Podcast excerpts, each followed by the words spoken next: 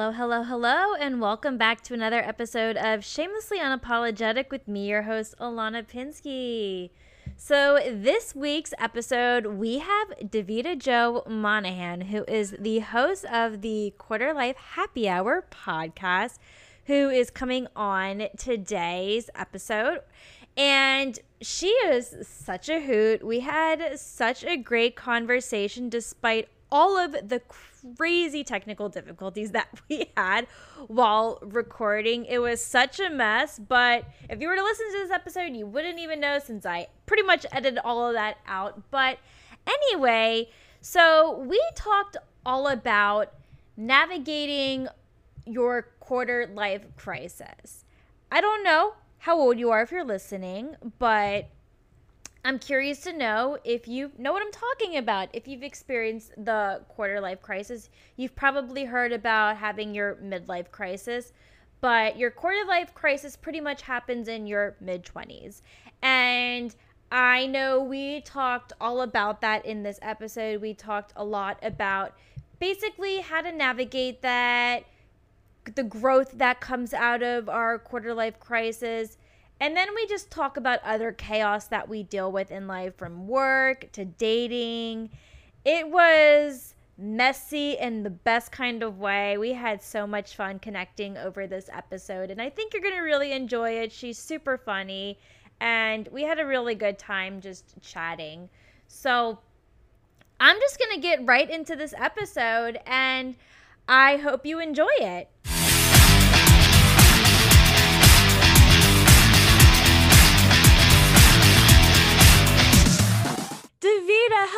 Hello. Welcome to Shamelessly Unapologetic. How are you doing? I'm good. Hi. Thank you so much for having me. Um, I'm doing okay. I'm on my last legs. I'm getting over COVID because that's still a thing, guys. Remember that. Oh my gosh. Um, but I'm doing good. I'm doing okay. How are you doing over there? Thanks for having me on. Absolutely. Well, thank you so much for being here. Um, yeah, so I'm currently in Richmond, Virginia right now at my parents' house for a few more weeks. So my best friend had gotten married two weeks ago, and then my sister's graduating from law school soon. So that's why I'm here. And I just like flying back and forth from Portland to like the west coast to the east coast, I was just like, you know, I'm just gonna stay here and like Passover just started. And by yeah. the time this episode comes out, we'll be like kind of deep into summer at this point. But while we're filming here in April or filming or recording in April, sorry, sometimes I have to realize mm-hmm. like not everything I do is YouTube. So, what a vibe. Yeah. yeah, Passover just started last night. And so we have our Seder at my parents' house later tonight. So it's going to be a very chaotic afternoon and evening for me. I bet. Yeah. Uh, yeah. It's like my least favorite Jewish holiday just because I love bread so much. but I get yeah. But you know what? It's okay. How have you been dealing with COVID? I had it back in December. It sucks. Oh yeah, it really does suck. I mean, it's funny too because I always say, you know, it's it's kind of funny how things happen to me, like very extraordinary and very unique in that way. But I was telling myself, I was like, you know what? It's weird. We all thought COVID just stopped like we all forgot it existed. Nobody was wearing masks anymore. No one cared yeah. about like vaccines. You hadn't heard from a while of anyone getting it. And then all of a sudden I felt a tickle in the back of my throat and I was like, okay, maybe I'm just losing my voice because, you know, what I do, like I'm a podcaster, but I also have a sales job. So I'm talking constantly. Yeah. So I was like, that's gotta be it. And then I started, I thought I was losing my voice. Um, and then I was like, and then all of a sudden I was coughing and I was like coughing a lot and I was like, uh oh, uh oh. And then I went and got tested. I did a home test. I was like, there's no fucking way. Like we COVID's over. Come on now. I I got I got I tested positive and I've been working from home um all week. But you know, it's weird. It hits everyone really differently. My first side effects were just coughing and like it just felt like a really bad cold. And today has just been mainly fatigue um, and a little bit of stuffiness. But other than that, like I could still smell and taste, which was honestly the side effect and symptom that I wanted the least, I guess. Yeah. yeah, like I was just like, give me any headache in the world. That's fine. That's normal for me. I have headaches all the time, but let me taste my ranch. I know that's horrible, but it's true. Like I hear it takes a while for all that to come back, and I'm like, no thanks. Yeah, no, one of my biggest fears when I had COVID, I was really scared that I was going to get parosmia. I don't know if you know what that is. Oh, wow. Yeah. Yeah. So, but for those who are listening who don't know what it is, parosmia is when you lose, is when your like sense of taste and smell gets distorted. And yeah. it's, uh, I think it's an, it's a neuro, neuro, I cannot talk, neurological, neurological, yes. Problem where um yeah it distorts your sense of taste and you just kind of have to wait it out which sucks like there's not a big cure but i know like it affects a lot of people to where like everything they eat and smell tastes like sewage and garbage and it's very unpleasant no. yeah so and uh, and a lot of people were getting it after they were recovering from COVID and it affected more mm-hmm. women than men. There was this one girl on TikTok that I would be watching and just seeing her like battle this for almost two years and she's crying and how hungry she is. I just feel so horrible. I haven't checked her account in a while. So I'm curious to know like what the latest update is with her. But I just can't imagine going through that, not being able to eat your favorite foods no. and having it taste like garbage. So that was like a big fear for me. But I did lose my sense of taste and smell. And then it came back maybe after, I want to say like a week and a half. I definitely had it for about five or six days. And yeah, mine, just like okay. you, it felt like a cold. That's what I thought it was. I had a tickle in the back of my throat like the first day leading up to it and I exactly. was I was supposed to get surgery on my chin that week.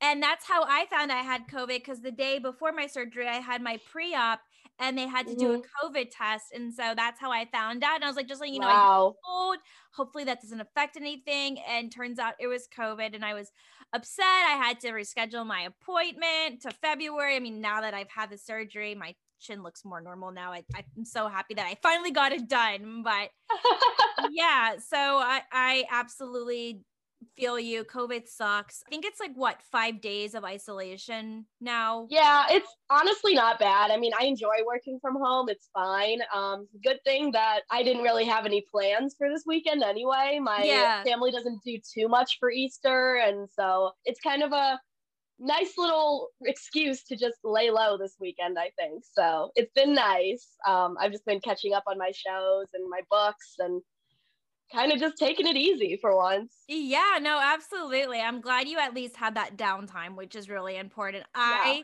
watched a lot of like Netflix. I remember I watched the Lizzie McGuire movie when I had COVID. I was so bored. Nice.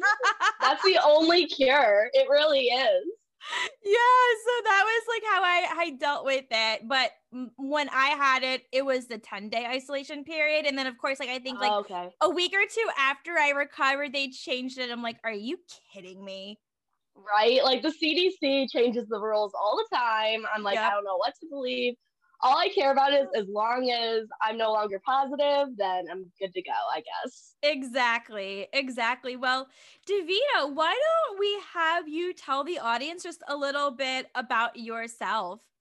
So, obviously, hi guys, I'm Davita. I am the host of my own show. It's called the Quarter Life Happy Hour. I have been putting out episodes, putting out content for the last over two years now, um, but I've been podcasting for three. Oh, um, wow. I started off, yeah, I started off uh, just, you know, drunk in a bar, my best friend in college. His name's Dan. And we always joked how we were, we were like the same person in male female form. And we still are. But we were just like, we should start a podcast about like being in your mid 20s, the guy and girl perspective. And I was like, oh my God, we should. And then all of a sudden, we, you know, found recording equipment online. We ordered it. Um, we started putting out episodes, and then he moved to Nashville. So it was kind of hard to continue to, you know, continue that whole brand and whatnot. Right. So all this equipment was, you know, left at my house, and I was like, okay, so like, what do I do? And then finally, literally a week before we went into lockdown for uh, COVID, I just decided like, let's rebrand. Like, let's like I'm gonna make my own show and then just have like guests on every week. Um, just talking about the struggles and successes of being in your mid 20s because at the time I was 25. Um, so I was like, let's just do this. And you know, using that platform and it's been such a great catalyst for me to connect with people who have other shows um, around the world, as well as bringing people in my life closer together and also having them talk about, you know, subjects that really um, that they really love talking about. And I think it's just so important to be able to express different types of topic, different types of emotions and talk about different things on a platform for people who aren't like you know quote unquote social media famous like Yeah. influencers in that way just normal people talking about things that should be talked about Yeah, no, So, absolutely. that's me I love it. that's No- what, that's the premise of the show yeah I love it. Yeah, I mean, with me, I for when I have guests, like it's a mix of influencers and like regular people. It just really depends mm-hmm. on like what they do because not everyone that I have on my podcast has a podcast or yeah they have a big following on Instagram. I have interviewed some people that do have a big following, which is great. And I'm always grateful for those who do have a big following who are willing Yeah. to come on my small nobody show. But it's it's always nice and I never expect them to promote my podcast. Like I'm not a clout chaser. It's like, you know, if you want to share it, that is your choice. I do not pressure anyone to share my podcast, especially if they have a big following. Because again, I'm not a Yeah. clout chaser. I just genuinely like want to have a conversation with that person because their brand aligns with my brand. And I know it's something Mhm. that like my listeners can totally get some value out of, which is why I have the people who come on my show, regardless of their following. So yeah, it just it, it depends. But I'm glad you mentioned about rebranding. I think rebranding podcast is like so important because I had to rebrand my podcast important just a little bit because my I mean I haven't been podcasting as long as you have. I have been podcasting for about close to a year and a half. So I'm in my second Nice. season of this podcast and I knew that like my first season was just an absolute train wreck, especially the Instagram account. Oh my God, don't even get me started on my Instagram account. So I actually hired a graphic designer back in February. And oh okay yeah. And so I didn't get the deliverables until just a few weeks ago. Like it was like a month and a half long project. And so Mhm. now I've been slowly releasing the graphics. So I was making placeholders for the time being. So you'll kind of see the difference on like Oh. what is a placeholder? Like what's my content that I, I- made? i feel yeah. I feel like- ya okay yeah so i knew i knew that like i wanted to make like my instagram account better because that can kind of be a way to grow the podcast mostly with like reels i mean i'm still trying to work on like building a better following on that account but i never thought to make mm-hmm. reels when i had my instagram account like for season one because reels were still around and mm, now Yeah. my graphic designer was like you should be making reels that will help and i'm like oh my They god do. you're so right I had this one reel that's go that's still kind of popping off on Instagram right now. It's funny, people like it, but nobody's like commenting on it. But I mean, I guess it's helped. It's still engagement, and I think it has like close to twenty Yeah. views. So I'm like, all right, that's cool, and it's still getting likes and engagement. So, but yeah, it's like I realized reels are so important so that was something that i knew that i had to Mhm. incorporate and i also decided like with my new format i was doing just like solo episodes sometimes i would sprinkle in guests now i found structure so it's like okay for this season moving forward it will be solo episode guests and then just rotate back and forth because then that gives me more time to like get guests because you know finding guests for a Yeah. podcast is a nightmare in itself it's so oh hard. absolutely yeah some so- days I could some days I'm like scratching the surface for somebody, but sometimes I'll just send out like a mass story to my close friends on Instagram, like, yo, who wants to be on my show? And then everyone's like, oh my god, me. I'm like, okay. That's awesome. I made a form on people who can like be on my show. So I, re- Mm, I recently made that. So we'll see what comes in and then I'll just review and be like, okay, who's going to actually be a fit? Because I'm not going to just like have anyone come on my show. Like if I've had some people pitch to me to be on my podcast, I'm just like, this doesn't exactly align like with what I do. And some people like, well, no, I disagree. And I'm like, okay, now I definitely don't want you on because you're getting defensive and you're not just accepting the rejection gracefully. I've actually had two people decline to be on my show, and I don't take it personally. It's funny. I actually reached out to Drew Afualo. Um, what, what's her last name? O- O- O- O- Waffalo. on TikTok. Um, and she like does a lot of those videos where she like fights misogyny and just tears misogynists and incels apart. And her team actually got back to me and they said they had to pass at this time. My guess is because I was just a small podcast. I didn't take it personally, but it was still kind of cool that they at least said, you know, we're happy to forward you to other people that we work with. And I said, yeah, no yeah. problem. And if it's not a fit, like, let's still keep in touch. And then I had one other girl who said, like, hey, I'm too busy right now, but let's reconnect later this summer. So I'll reconnect. So it wasn't like a complete rejection, but you know, nice. It, it, it happens. But yeah, like, as you mentioned, like that rebranding is just still important and being able to tweak things. And I am, yeah, loving like how I've taken a, a little bit of a different direction. So yeah, but that's like been my podcast experience so far. But one question I had for you, and I actually I ask this to every guest that comes on okay. the show. So what I would love to know from you, Miss Davita, is what would you say is the biggest thing that you are mostly unapologetic about?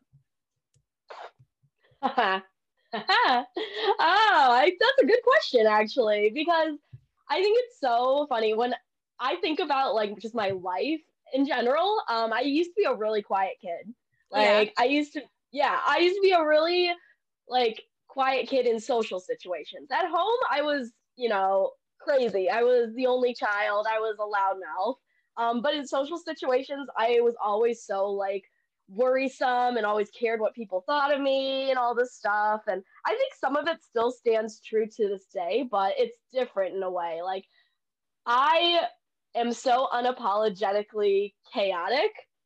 I love it. I, I think it's hilarious. Like I look at the things that happen in my like my dating life, my everyday life, and I'm just like, only this would happen to me. Even though I know, like, I'm sure it doesn't, but like, it sure feels like that because of the extent of how crazy it is. I am my friend's source of entertainment in that way and i'm totally fine with that. Like let me be the chaotic single one in our friend group that is still getting into some shit because i will do that easily. I mean i've gone on dates with drug dealers with ex-felons with i only found this out after i added him on facebook so no one come after me but i hooked up with someone who was in the kkk and then i blocked him. It oh my god like these things I am just so not proud of, but like whose story is that going to be other than mine? I'm currently like really good friends with my ex boyfriend's current wife because we bonded over the fact that we were both dating him at the same time. No. So that's like one of my favorite things. I've had her on my show before too. Like we're super cool. So she she's so funny. Like she's only staying with him for let's just say um legal reasons, like not like actually because she likes him. So it's just really funny for me to be in to have those situations. Who else would this happen to, right? Yeah, I mean, I definitely have had chaos in my life, but my experiences obviously are, are so different. But I think it's really cool that you just embrace the chaos and that you know how to navigate that. I mean, what would you say has been the most helpful thing for you to just navigate that chaos and still be able to come out from it better than ever? Dude, I use humor as my biggest coping mechanism. You have to laugh it off. You really do. Otherwise, yeah. otherwise you're screwed. Like you have to laugh at yourself. I like, could not agree more. I go on these questionable dates with these questionable guys for content. I do it because it's funny and I've said this on my show many times. It's actually kind of like a very known thing to my listeners that I don't do things because I think it's like the smart thing to do. I do it because I think it's the the funniest thing or the most entertaining thing or like when I'm old and telling stories to my grandkids when they're an appropriate age, I want those stories to be awesome and like so out of pocket and hilarious. So, you know, if I get that far, I would that's my goal. yeah, and I love what you said about using humor as a coping mechanism because I am very similar. I didn't used to be like that because I used to be very insecure about myself and I didn't like it when people laughed at me. Like they weren't laughing with me, they were laughing at me. And uh-huh. you have to flip it. Right. And it was done in a malicious way. And it took me a really long time for me to realize, you know what? I can laugh at myself and be like, joke's on you. You may be laughing at me, but I'm also laughing at me because, like, Yeah. I know that my life is a joke, but I'm allowed to embrace it. That way, Yeah. I'm laughing at myself, it still gives me the power to take that back from other people. And that's so important. And I think it takes some time to realize like okay when can i get to that comfort to just laugh at myself like if i fall on the ground in public like let's say i just eat shit because i've done that many times i just Many times. i laugh it off and i just like i'm like oh my god i fucking fell and i just like, Yeah, like who's to fall, people? Come on now. I just Yeah, like whenever I feel embarrassed, did somebody record that? Please, can somebody record it next time so I could go on like, uh, I could go viral? Someone? Right. And so it's so funny you mentioned about recording. So I was with some two friends who were visiting me last May. We went over to Mount Hood, which is in um Oregon. It's like about an hour Nice. or, and like an hour, maybe even less than that outside of Portland. We were going hiking and we discovered that a good chunk of our trail was still covered in snow in May. Like the snow doesn't like melt until like June. Like that's how Oh my cold goodness. it gets Yeah. in that area or just like in the Yep. mountain. So I did not have the right shoes to hike in the snow. Neither did my friends, but they at least had real hiking boots. I was still in my sneakers. Like it was just a bad decision. And so I was Well, why not, right? right? And so I had my friend who was recording because I wanted B roll footage for a vlog that I was doing, or it wasn't a vlog, but it, I was making a video on like exploring like places around Mount Hood. And so as we were walking on some snow, I was with my friend. She caught me just slipping and falling on video, and I knew that I had to include it in the video because it was just it was too funny and i knew people would Yeah. find that funny like if i find it funny i knew others would because if i was really embarrassed about falling on camera then you know obviously i wouldn't include it but it's like no i gotta include it Yeah. I'm a big advocate on like laughing at myself. And then when people are staying silent, was it actually that funny? I'm like, you can laugh, let it resonate with you. It's okay. When I say something super dark, I'm like, you could laugh. It's fine. Like, Yeah. It'll, it'll be okay. exactly i just think that's so important if you do something stupid and then you realize how stupid it is don't be like ugh I hate my life. I'm so cringe. Just be like, oh my God, I'm so cringe and it's fucking hilarious. Oh my God, I hate myself, but it's amazing. Exactly. That's like Literally the me. biggest way to cope and just like take back that power. It's so important. And it's just sad Mm-hmm. Oh, that it took me it took me probably until like I was 24 or 25 years old to get there. Yep. Yeah, same here actually, because I think that's when you hit that age, the quarter life crisis, quote unquote, where you finally realize, like, I, this is a good time for me to take back my power. Like, I just got out of college, I'm trying to do adult things, but at the same time, half my friends are still in college and not adults, while the other half have their shit together and have mortgages and babies and husbands and, you know, loyal husbands that is. And it's just like you're stuck in the middle so it's what else can you do? You're too old to be out partying all night or some people at least i am.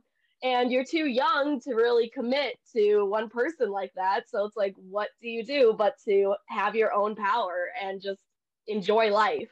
Absolutely. Well, I'm glad you talked about the quarter life crisis because that was something that I think would be a really great thing to transition into. So, what did your quarter life crisis look like for you? And are there things you're still kind of working through or have you overcome Yeah. anything? yeah okay so fun um I I spent I'd say like a gap year and a half at college at college or like wait no what's it called like a boat a boat Wi-Fi network isn't connected to. shut up Alexa I wasn't talking to you In your Alexa app. that's what the quarter life crisis is talking to that bitch um okay oh no so I had like an extra bonus year and a half of college or whatever. So I didn't graduate until I was 24. So, you know, I'm getting out of college. It's the weirdest transition. I went from having an apartment down in a college town to moving back in with my parents and still working my restaurant job that I'd been working at since I was 20. Now what? And so I had this whole plan when I turned 25. I did the first half. I moved in with one of my best friends. We rented a place out. So I got that. I moved out of my parents. It was awesome. I was planning to get out of the industry, but then COVID hit. So that kind of screwed everything up. But when I finally got the courage to transition out of the restaurant industry into my career, that's when I really was just like, okay, like this is adulting right here. And then when I moved out of my place that I was renting with my best friend and I bought my condo, Oh, that was another big thing too. Yeah. I own property now. I don't know who let me, but I own property. So being in my career and like actually having a place of my own has been two great things that I've overcame that I didn't think I would necessarily, at least like that sw- easily or that swiftly. But a big transition that came from my early 20s to my mid 20s is my early 20s i was in like this relationship that i was gonna i thought i was gonna be in forever like four years and then all of a sudden we break up and then ever since then men have just not i don't know what it is ever since then i have not been able to find like a man that is mentally stable enough to keep up with me Girl, you don't have to tell me twice. I don't think your listeners are ready to hear about the men sla- slander I have. I'm sorry. It's Oh, true. They don't we know will talk about it because I No, they don't know how to act. I definitely want to hear about your experiences dating like felons and drug dealers. Like I like that's juicy. Like I want to hear that. But I love what you did to just like overcome just like that crisis of you know working in a restaurant, trying living back with your parents. Mhm. Now you have a condo. Like shit, I still don't Yep. even own property. Like I really want to have a house so badly, but I'm still drowning in debt and I Sure. lost my job. Like, uh, like I guess with my quarter life crisis, I feel like mine is still sort of on. It's still ongoing. I'm 30 now, Mhm. but for me, like once I graduated from grad school, I was unemployed for five months. I didn't get a job until October, and I graduated in May. Yeah. And so I moved to San Francisco at the end of October, got my first job, was there for two years, but it was awful. Like I didn't even still feel like I was an adult because I was like traveling to client to client and it was miserable and exhausting. Part of me was just like, I just want to be in one place in an office job. And when I got that office job, I felt like my quality of life improved a little bit because I was just in one place. I didn't have to deal Yeah. with fucking recess all the time. Oh, I, I like we used to work with kids. Yeah. Recess was like my worst thing that I hated when I had school sessions because like I was there for like almost a good chunk of the day and San Francisco weather, it's like hit or miss. It's usually pretty chilly and I would be standing out there for Mhm. like 20 minutes and like, I'm cold. I don't want to be standing Yeah. out here. It was I just felt like a babysitter and not like a therapist like I was supposed to be doing Sure. and it was just it was a miserable fucking job. I made a whole episode about like why I, I left bet. the ABA field because it was just a bad time for me. I've done episodes about why the restaurant industry sucks. So oh, I worked in the restaurant industry too. I had a serving job when I was in grad school. I worked at a country club with rich white people or serving rich Ah. white people at a poolside. So Yep. I will say at the time when I was living in Kentucky, the money actually wasn't that bad for what it was. But if I was living in California, it would be shit money. But it paid Right. better than my assistantship. And I had two jobs that summer. So it actually helped. Like I was doing pretty well that summer in terms of finances. And then my 1st Mhm. ever job, I was working at a TGI Fridays. Oh, toxic. So bad. God, no, thank you. Yeah, absolutely. I do like Fridays though, but no, yeah, I never again. I will. I am loving having my weekends off, my nights off. It is a beautiful thing. I will never take it for granted again. Absolutely. And then once COVID hit, I had lost my first office job back in November of 2019.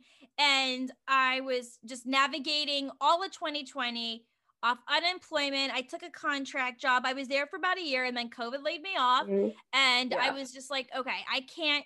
I can't live in San Francisco anymore. I was struggling and I'm still unemployed again because I lost another job last month. And it's just Mhm. my life is very chaotic. It's like part of me, Yeah. do I even want to work for a company still? Like, I feel like I could probably do like one more company And then once my content continues to take off and I get more money from like my YouTube AdSense revenue Mhm. or like anchor money that I get from my podcast, it's like I want to do that full time. Gotta love that anchor money. Right, the the pennies that you get per listen, it's it's wonderful. I'll take it. I don't care. I'm letting it accumulate to like a thousand dollars and then I'll probably like dispense it. I kind of see my anchor money as like a savings account in a way. Like I'm just not gonna, I'm not gonna touch it.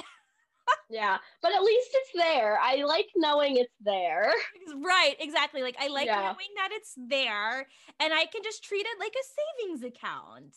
Exactly. Which is kind of a cool concept because my savings account disappeared not too Yeah, long ago. right? Zero dollars in it because I had to keep pulling from it. For me, Good. like my life is a mess, especially when it comes to work. And we can talk all about work because, girl, just working in companies, it's it's a fucking nightmare for me. I don't know how it's been for you. You mentioned Uh, you work in sales. I'm curious to know how that's been for you. Yeah. So actually, it's really interesting. Um, my job is something that I, when I explain it to people, they're like, "Oh my god, I never even thought of that." So basically, I work with a company that works with um, small businesses around the country, Okay. and we work on helping them get their online presence built out more. So when you Google something or when you look something up, we are the ones monitoring those listings into ensuring that they help bring in reviews, that they stay updated, that they show up high. And people are just like, oh my God, I never even thought about that. So when you look up like mechanic near me or auto shop near me, like we want those small family owned businesses to show up and to show up great. So I basically do that. I do like SEO work as well as um, building websites for these companies too. So it has it honestly like having a small brand and slash small business in the quarter life happy hour for me has helped a lot because it's definitely put that into perspective, you know. Yeah, absolutely. And Yeah. it sounds like so you really it's been a great it. company, yeah. Yeah, it's been a great company. Um, nice little shift in pace. I was in I was at, working at the same restaurant for almost seven years, and I've been at this corporate company job for almost five months, and it's definitely a great transition. No, that's awesome. It took me about a year and a half to try to transition out of ABA therapy. So now I'm in tech recruiting. So I ended Mm-hmm. Nice, up okay. I ended up working at an agency for my first tech recruiting job and I I learned a lot, but it was also very sales focused and I didn't realize it was going to be more sales focused than people focused and once I was there for a year, I needed to go in house. Like agency environment and sales was absolutely not for me. And I just didn't want to give another agency a chance. Like, I just feel like a lot of sales environments can be really toxic. They're not always, but just when I hear other horror stories of people who have worked as an agency recruiter, I just hear all these horror stories and just like all the sleep that they lose, and just like there's a huge lack of work life balance. And I was just like, nope, I need work life balance. I'm also a content creator. I have Yeah, to utilize my free time to balance that between my social life and then my content like with my weekends regardless of what job i have i have to find ways to dedicate times and set boundaries with friends being like okay i can hang out for maybe five hours of this day but then i have to film then I have, I have things to do. Right. Sometimes i feel bad about it because like i'm always that kind of person who wants to devote as much time to my friends as i can but it's like oh i'm also a content creator. I do make money and like this is a part-time job for me. So i Mhm.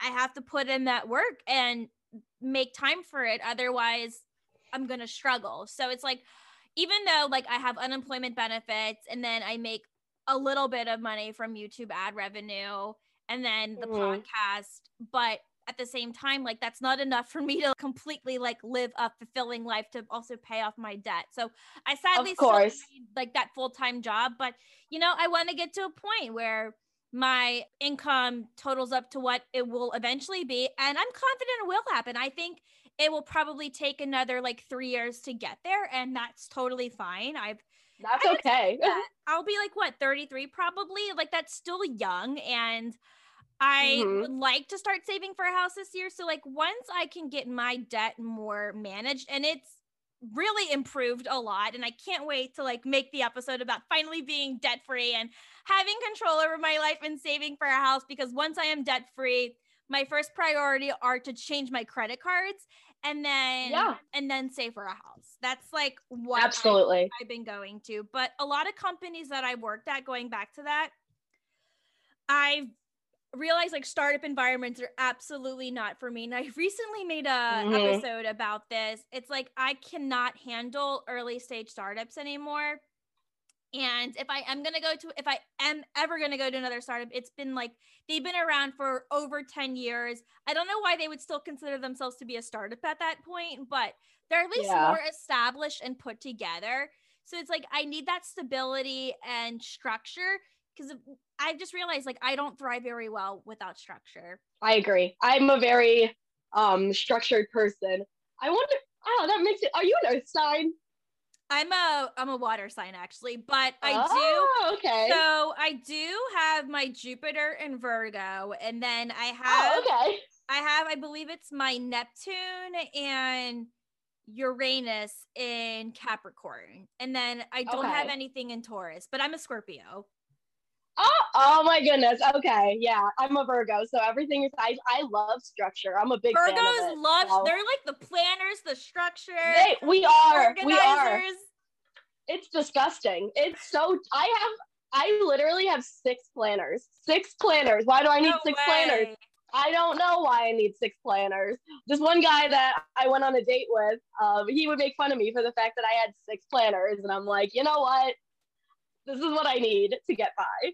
Yeah, I do have I do have like a regular planner that you actually like write in, and then I have Yeah. two Google Calendar. So I have the one that's tied to like my personal email, and then I have my Mhm. podcast um calendar that I have to update. Um, especially Mhm. because it's tied to like my Calendly, so I have to constantly block off times regarding my personal life. So it's like I do have three things that I manage, but I like writing things down on paper as like an extra means of accountability, and it just helps me Yeah. stay organized because I also do use that in-person planner for Yeah. like my content planning as well. So that's another reason as to why I have it. I have, you know, my work planners, I have my podcast planners, I have my social events like planners, with stuff like that. I also have like a planner for like a planner slash journal for all of my goals for the new year and everything like that. So I don't know. I, I like to stay organized because at least that may, if I'm not doing what it's what's on the planner, at least I wrote it and I did half the work and I feel somewhat productive and good about it. Yeah, exactly. And I have journals too, but those are more for like manifestation, gratitude, Mhm. affirmations. And then I have a moon journal that I write in to like tune with the moon. I'm such a metaphysical junkie. I I love it. I So love it. tonight's a full moon. I'm so excited to do my ritual. So like Oh, it is. Oh, Yeah. amazing. yeah, so tonight's full moon. Um, and I'm excited to just like do my routine because I have a whole routine that I do for the full moon. Is it? So- Is it? Is it the moon water?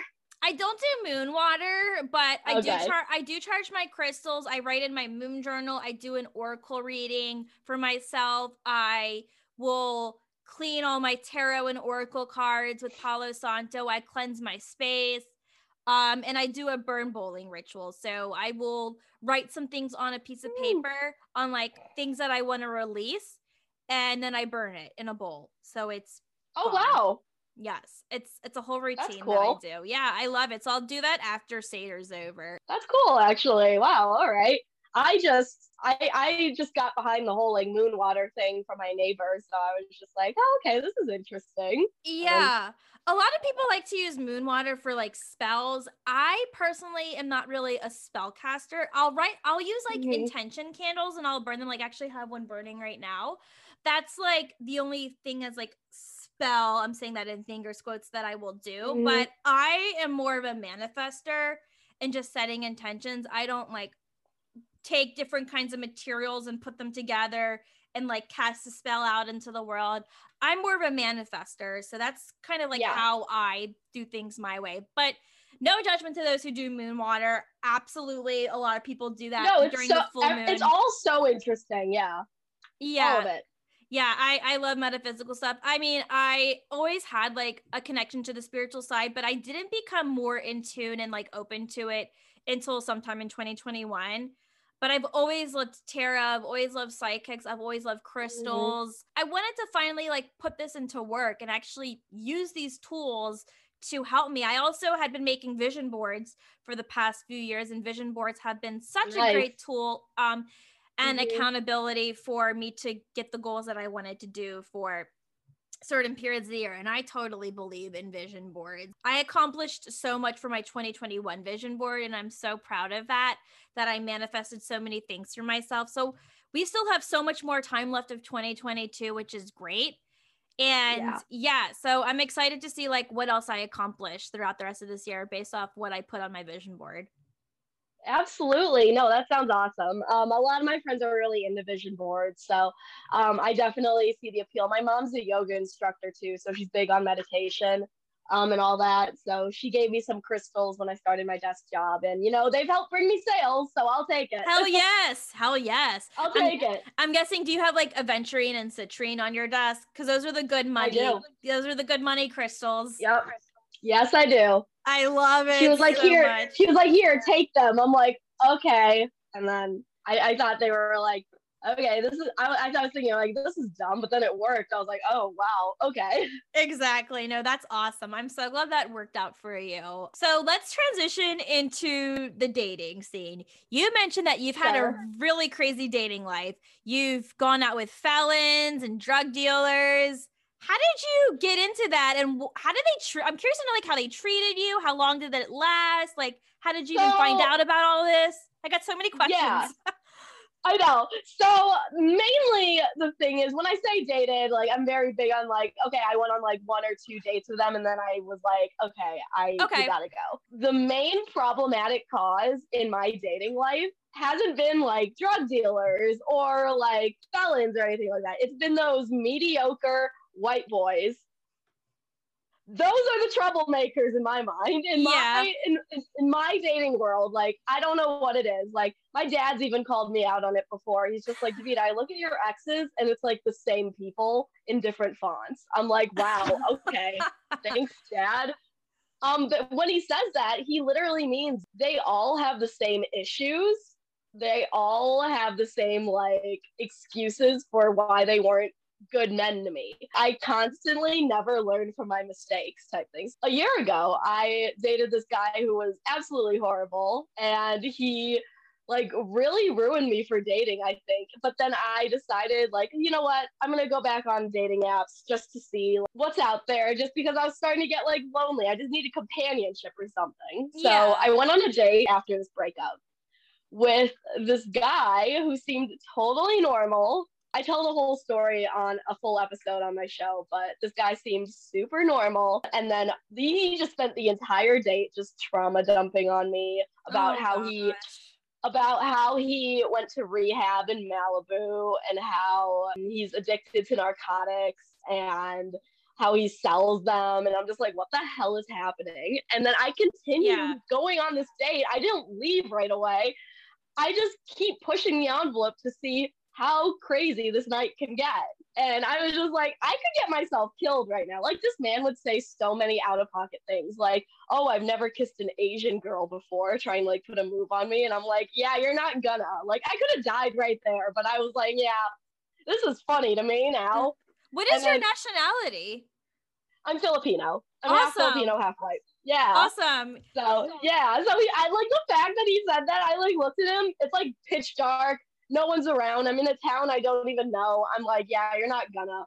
I was like, I could have been murdered right here, but I'm I'm fine.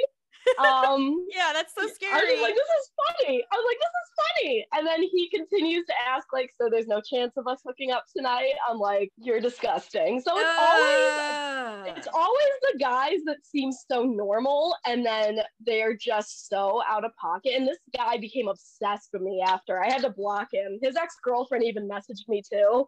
It was a whole thing. But I think that's the moment that made me realize, okay, I'm gonna stop dating for a while. And I haven't really been really on a date since. So Yeah, dating breaks are so important. Um, I'm sorry They you had to deal with that, but I'm glad like it Eh. was.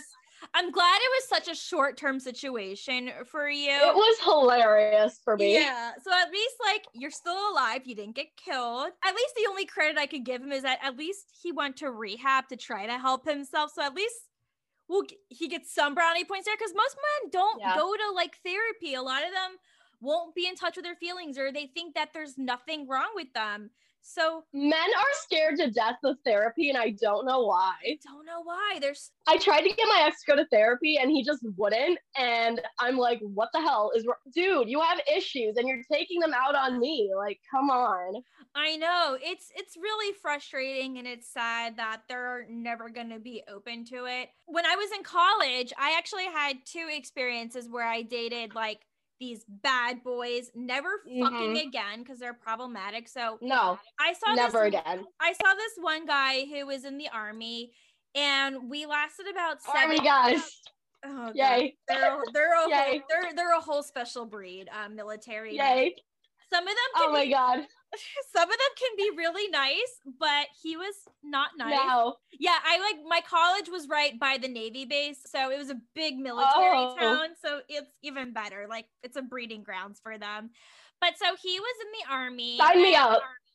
he was in the army and he was very much into me. I mean, I was too. Like we vibed really well. So we were both um in Greek life together, and we were on um, Okay, the IFC and Panhellenic boards, which are like the higher up boards that oversee like all the sororities or all the fraternities on campus.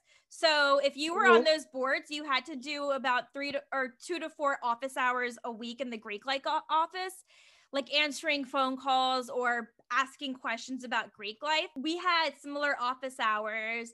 But apparently, he actually didn't go to his regular office hours. He would go to the office hours that I had just so he could see me, which was really cute. I Yeah, appre- I yeah. appreciated that. uh huh. So yeah, we got ended up getting together the night of my formal. I really wanted to take him to my formal, but I like gussied out and I asked a guy who I was friends with, and it's funny, like he's such a super super ultra conservative person, but Oh boy. him and I have a very interesting relationship. Like we butt heads all the time because our views on politics are so different, but him and I do have fun together and we've actually had some really good heart to hearts together despite like some of his trash views, but I asked him because I I knew he would say yes. And so he did. And so like it was so funny the two of us just so platonic going on this date on this date like to my formal but at the same time, I really wish it was the army boy that I had gone out with. And so they were having a party, like his fraternity. And so I went after my formal, and him and I like got together that night. And I was so happy. We finally admitted that we liked each other. It was it was great. But over time, there was a point where he got arrested when we were dating, and he was in jail for a few days. I failed to see that as a red flag. I think it was like a it was like traffic related, I believe, and it was it was so Okay. He got he got arrested for like reckless dangerous driving. And i didn't see that as a red flag. And then i remember once he got out he like texted me going freedom! And i was so excited that he got out. Like it's just like i didn't see this. Like it's like Ilana stop. That's the most military thing I've ever heard Oh in my, my life. He got arrested. He got arrested for driving recklessly. Like, honey, it's And not a had- tank. You're not and- driving a tank. You're driving a car. It's okay. You're not on base. and i'm pretty sure he had dui like i like he had some other things like i know he had been to jail before and i just I was trying not to be judgmental about it, but it just it got to the point where it was too much. And he also ended up not wanting a relationship and he told me that, but I was dumb and I let it continue. Like I should have ended it because I did want a relationship, but I'm so glad it never turned out. But it went on for six, seven months because he still wanted to see me. So part of it is on him for him continuing to lead me on. That ended eventually. And then there was this other guy, maybe a few months after I dated him. I needed, it was my senior college. I needed a new date to my formal and I didn't know who I wanted to take. So one of my sisters set me up with her boyfriend's brother, and he was just a problematic person. He wasn't very Yeah. friendly, he was very sarcastic. He had a lot of DUIs on his record. He just wasn't put together. He didn't have his shit together. He just didn't really care to make time for me because I ended up Mm. liking him. He just didn't really seem to care about me. So, yeah, he was not very nice whatsoever. My experience with military guys, it's funny because it's kind of the same, but I used to be such a sucker for them in college. Me dude. too. Like, I'm still me too. I'm still I'm still convinced to this day that the one that got away, the love of my life, I'm pretty sure, who was this military guy. I'm still convinced everyone in my personal life knows that it's like, okay, who is considered Davita's one that got away? They know who the answer is. And it's a problem because I'm pretty sure he's married. Because military. Yeah, they I don't like to generalize, but a lot of them do like to cheat when they're married. And it's just like, Yeah, so I'm, I'm it's like, like, why did you get married? Like, are you that unhappy in your marriage? Like, fucking break up with your partner or No, 'cause they're because they're trying to they're trying to get out of the barracks. It's it's it's awful. Yeah, it's It's a whole thing. Like, it's funny when I heard this is gonna sound so bad. When I heard he got married, I was like, okay, don't worry, it'll end soon. I I'm done with all of them. Unless if he's like a I've I went out with this one guy who isn't I've, I've been out with some ex-veterans, like a recent guy that I went Okay. out with. He is ex Coast Guard, but he's four like he was 40 and then he turned 41 on me like after I had met him, which was fine. Like that was the oldest guy that I ever been out with. So he's like 11 years Nice. older than me. Oh, he's so hot. And but he was put together, has a good job. We actually have the same job, which was great because we could relate to that. We could talk about Yeah. our jobs and know exactly what we're talking about. Our lifestyles were very similar. I think they're better when they're out of the military. He also was very young. Absolutely. He was also very young when he did the Coast Guard. And it's like, you know, he obviously matured and grew up. So it's like if you're an ex vet or an ex veteran, veteran, ex military, Yeah. that's fine. As long as you know you're out of it, you've changed, maybe it's helped shape up with you. And you know, if you have PTSD or something, you know, that clearly that's something you and I can like work together if you have that or Yeah. um you know, I'm willing to like, you know, be patient, but if it comes to a point where it's something I can't handle or we have conflict, then it we'll go to therapy together. I don't know. Like I I try again, I try not to be judgmental with like mental health issues because mental health Yeah. is something that I take very seriously myself. I even did my Of whole course, yeah. master's I did my whole master's thesis on PTSD affecting sex, relationship, and attachment functioning in combat veterans. And sadly, Oh, wow. um, sadly, That's I only, specific. yeah, and I could only do men. I wanted to be both men and women, but I wasn't going to have enough of a sample size from women. So I just ended up doing men instead. And the guy that I went out with in college was my inspiration behind my thesis topic. That's hilarious. Yeah. But brilliant. Like, no, that's awesome. It was awesome. And because after I did my research and I had passed my thesis defense, you know, I reached out to the guy and I said, Hey, want to let you know, like, I finished my thesis, I passed it. And I want to say, like, I understand now because at the time I didn't really completely understand what he was going through because he did have PTSD. And I want to say, you know, after I conducted this research and talking to other veterans and analyzing my findings, I want to say I get it now. And I'm really sorry I didn't understand. But I do want to thank you for being my inspiration for doing this topic. I really enjoyed, I really enjoyed my thesis study. Did I enjoy typing 64 pages? No, but I also broke it up over time. So it's not like I wrote it in one It's not like it was like one. Yeah. But you know, he got back to me. He said, "Hey, like I really appreciate you saying that, and congrats on passing your thesis." So it was a very quick, That's nice, like my civil that's like my conversation. ultimate like that's like my ultimate like quote unquote fantasy. I want to go up to a guy and be like, "You are my inspiration to write this." it's so funny because I'm just usually, letting you know. yeah. I mean, I'm just letting you know. It's fine. I'm gonna do that one day when I write my book. I'm just gonna like send a copy to all of my ex-boyfriends and be like, so the reason that I wrote this is because I was so fucked up after you. Here you go. Read this. Enjoy. Oh, I know. All the guys that I've been on dates with have been great content for my YouTube channel or my podcast. Yep. Mostly, mostly YouTube. Yep. You know, in college, my ex wrote me these breakup letters that he wrote to himself, and I made a video about this. It's it's really old. At the time when he sent me these letters, like it was him explaining his truth to himself and like why he broke up with me, and then he sent them to me, and they made me feel like absolute shit. I was crying, and I was just like, "What the fuck? How could you send this?" But I still had them on my computer when I opened them up in 2018. I'm like, "Oh, I'm making a video about this." Wh- Why? Why? Just why do people, especially like men? Why do men? Send Why do men? Literal like, like why do men? Why do men send texts or letters of something that they read that's clearly problematic, and they're just like, "Yeah, this is good. Send.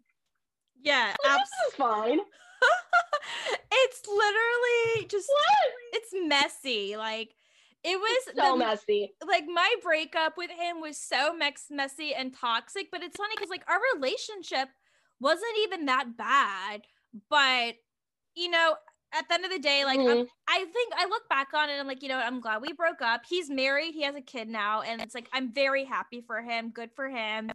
All I wanted for him was for him to be happy, and I literally wished him nothing but the best because the breakup affected him more than it affected me. Like it affected me, like you know, maybe two Yeah. months, but he was the one that broke up with me. And I remember when I started hooking up with somebody a few months after we broke up, I had no business doing that because I was absolutely not emotionally available, but I still rebounded and he found Yeah. out about it and he went off on me. And I'm like, you broke up with me, remember? Well, well I'm what, what did he expect you to do? Wait, that's like unfair. Oh, just it was it was messy. I mean, we were both 19. We were really young. I've I've never had a real relationship in my 20s. So I'm Oh, I'm glad that I never had. Yeah, he's been my only partner. I've been single for almost 11 years. okay, yeah, no, queen shit, good for you. Thank you. It's just like Yeah, I discovered what I want and what I want in a partner. And so like a lot of guys that I had to date, they had to be lessons for me, unfortunately. And that's frustrating, but Mhm. I look back on it. I'm like, you know what? I'm really glad that these never came out of certain situations. Like, I'm glad this never turned into a relationship. It have been so bad for me. And now when I go on dates with men, I ask them, hey, like, what are your intentions? Are you trying to be in a serious long term relationship? Do you want something casual? And I'm like, just be honest. If you like are just looking for hookups, like just- that. be honest like please like don't be afraid to say you want sex because i don't want to waste your time and i don't want to waste my time i will manifest all the ass clapping for you that you need just be honest with me you know what do you want No, so true. I'm gonna start doing that now. I'm gonna start getting back on dates, and I was gonna be like, okay, so what are your intentions? Like, what do you want? Like, it's not hard. Just tell me what you want. I'll provide whatever, yeah except actual commitment, because no. But I'll provide. So let me know. What do you want? Right. And so, I mean, I deleted my dating apps back in December when I was matching with men on dating apps after like an experience I had in 2020 that really kind of messed me up just a little, just a tiny little bit. It made me really hurt. Yeah, for sure. But um Yeah. I discovered like, okay, you know what? I'm gonna start asking people what do they want because I know I want a relationship. I know I am emotionally available for a relationship. I am ready. I've been single for a very long time. I've really worked on myself. I still work on myself. My cat is like meowing like crazy. Yeah, I just like don't want to waste my time and it just saves me heartache. And so before when Mhm. guys would ask like to go on dates with me, say before I agree to anything, you know, I ask them what their intentions are. And you know, I have been fortunate enough to have guys respond to me very maturely and honestly saying like this is what I'm looking for, this is what I'm not looking for. I'm like, "Oh, I appreciate your honesty so much, but we're not on the same page." And they appreciate that. I've actually had guys say like, "You know, I actually really like that you asked me that. No woman's ever like asked me that, and I think that's kind of sexy." I'm like, "Well, good. Like, I'm glad you like that, and I hope more women continue to do that for you, especially if you're not I'm so doing that. I'm gonna text I tell all my people to do that. ex-boyfriends and be like, if I were to ask you this when we were dating, would you have been okay with it? Oh, content right there. Thank you for that. You're probably like, that's not where I was going for you to be. No, it's good. No, it, I mean it's important. Like, I mean, on my YouTube channel, I always give like dating advice in air quotes based off my own personal experiences and what's worked for Yeah. me. And I always disclaim like just because it's worked for me doesn't mean it's going to work for you. I will never refer to Mhm. myself as a dating coach ever, ever, ever because I'm not. I'm just a girl navigating life and dating and yeah. and was in San Francisco. And I always tell my audience, always ask people what their intentions are. I think that is advice that I think should apply to everybody. If this advice Yes. fails you, you must be doing something really wrong because it is completely harmless to ask people what they're looking for so you're not wasting your time. I've seen TikTok accounts saying like, "No, you're wasting your time asking people that." I'm like, "No, I'm not." Like just because the guy acts serious around me, just because he's introducing me to his parents, doesn't mean jack shit. Yes. Doesn't mean they want anything. Serious. Yeah. Narcissists like that immediate validation. No, the, oh my God. This is going to be a whole new episode. I can't. I'm heated. Yeah, be heated because it's frustrating. It's like yeah. just be honest. Like if you're not trying to make me your girlfriend, do not in, do not invite me over to your parents. Do not let me meet your siblings. We are too old to be doing relationship things to people who don't want to be in a relationship with us. Exactly. It's Too old. Exactly. Too I'm. I'm too old for this. There's absolutely nothing wrong if you are not ready for a relationship or you do not want one. Just do not waste your time going out with people who want that. It's not fair and it's very selfish. Amazing. So it's we true. Yeah, absolutely. It's true. I challenged my sister to start asking men. She's recently single, and I had to tell her when she started downloading Hinge. I'm like, oh, poor baby. She doesn't know what she's getting herself into because she had never used Hinge Nope. before. And so, nope. like, you have no idea what you're getting yourself into. And so she would start showing me these low quality men. And I'm like, welcome to hell, Rebecca. yeah. Freaking Aldi, Aldi brand Chads and Mikes and Riches and Luke's and I gotta go. It's so funny just how she was experiencing this. And she texted me a face of her in horror with like all the men that she was encountering. But then I told her, like, Rebecca, please ask guys' intentions. And she was so opposed to it at first. And she goes, Okay, Lana, you know what? I finally took your advice. I asked a guy what his intentions were, and you know what? It went really well. I'm like, I fucking told you so. Like, I am like a professional single woman. Like, I know what I'm doing. So I really Amazing. That, I'm gonna put that on my resume. professional single woman. I think it'll. I think it'll get a kick out of my CEO. I love it. Yeah. And so I just knew that this was going to be the right move for her. So I'm so glad she took my advice on that. Amazing. So I know we're running short on time, but one last question I have for you is what would you say is the best advice you could give to your younger self to deal with Ooh. navigating life in your 20s? Okay, okay. I would definitely tell my younger self not to like stress too much. My big thing when I was younger is that I would stress out over the most ridiculous things constantly. Looking back now, it really is so insignificant. Like the things that I used to worry about back in like middle school and high school. Like there's no reason to be like that. Like it gets better because you just you just adapt more you just all of a sudden you just grow into the person that you are and then that all that stuff seems less important that's one of the many things i would tell my younger self but stay away from uh skinny white boys would be another one too I love it. No, I love the advice about not stressing. Life is just way too short for that. Mhm. So, Davita, if people wanted to find you in your podcast and your socials, where can they find you?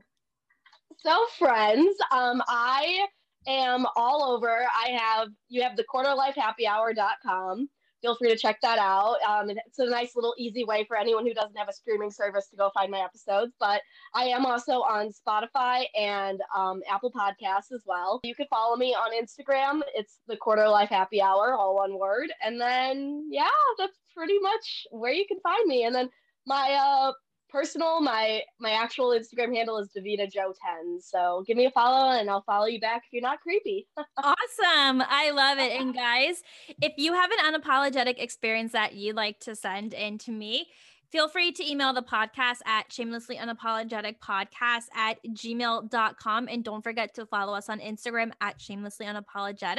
And with that, I will see you next week with a brand new episode. Bye. Thanks for having me. Bye. Absolutely.